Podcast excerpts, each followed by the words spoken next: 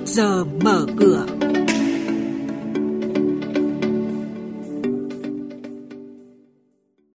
Thưa quý vị và các bạn, chuyên mục trước giờ mở cửa có những thông tin đáng chú ý sau. Ủy ban chứng khoán đề xuất giảm phí giao dịch chứng khoán. Hai cá nhân mua chứng khoán không báo cáo bị phạt gần 100 triệu đồng. Phê cần trúng thầu nhiều dự án mới. Ngay sau đây, các biên tập viên Hà Nho và Xuân Lan sẽ thông tin chi tiết. Vâng thưa quý vị và các bạn, thị trường chứng khoán biến động mạnh như hiện tại, cơ hội kiếm tiền thêm khó. Những khoản chi phí này là gánh nặng đáng kể với công ty chứng khoán và nhà đầu tư. Để hiện thực hóa cam kết cơ quan quản lý đồng hành cùng thị trường chứng khoán vượt qua dịch COVID-19, Chủ tịch Ủy ban Chứng khoán Nhà nước Trần Văn Dũng cho biết Ủy ban sẽ báo cáo Bộ Tài chính và đưa ra một số giải pháp góp phần giảm bớt khó khăn cho doanh nghiệp ngành chứng khoán, nhà đầu tư, trong đó sẽ cắt giảm một số loại giá dịch vụ chứng khoán áp dụng cho giai đoạn trước mắt.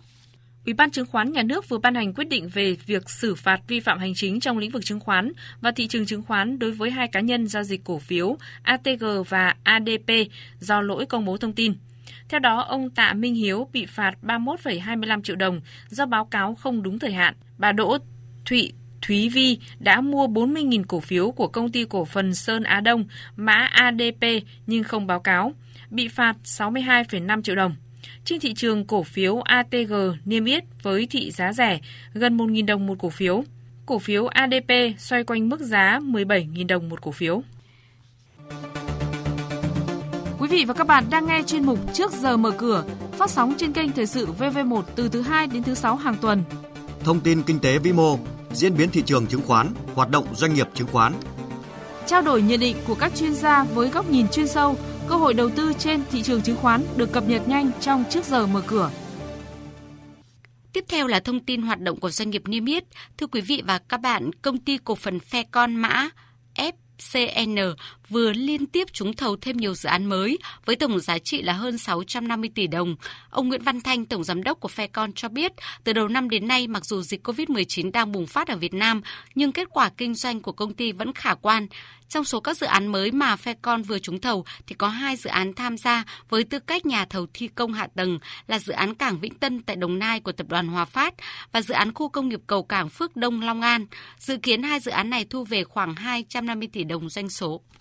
Công ty cổ phần tập đoàn Dabaco Việt Nam mã DBC vừa thông báo dự kiến phát hành 4,55 triệu cổ phiếu để trả cổ tức bổ sung với tỷ lệ 5%, thời gian dự kiến vào cuối quý 1 hoặc quý 2 tới sau khi có chấp thuận của các cơ quan chức năng.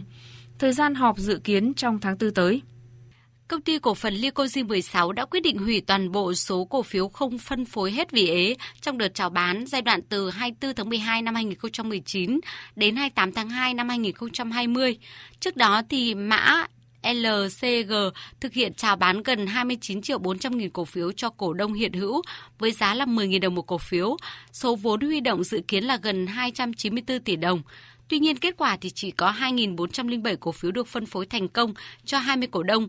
Sau phát hành thì vốn điều lệ của LCG được nâng lên hơn 1.049 tỷ đồng. Phiên gần đây thì cổ phiếu LCG giao dịch quanh mức giá là 5.760 đồng một cổ phiếu. Trên thị trường chứng khoán phiên giao dịch cuối tuần trước, đáng chú ý là nhóm cổ phiếu ngân hàng có diễn biến tích cực hơn so với mặt bằng chung thị trường.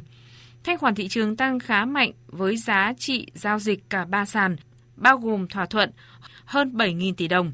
Khối ngoại có phiên bán dòng khá mạnh với giá trị hơn 700 tỷ đồng trên toàn thị trường, tập trung vào các blue chip như HPG, MSN, VHM. Chốt phiên giao dịch cuối tuần trước, VN Index đóng cửa thu hẹp đà giảm xuống còn 761,78 điểm. HN Index giảm xuống 101,38 điểm và Upcom Index giảm xuống 50,49 điểm. Đây cũng là mức khởi động thị trường trong phiên giao dịch sáng nay.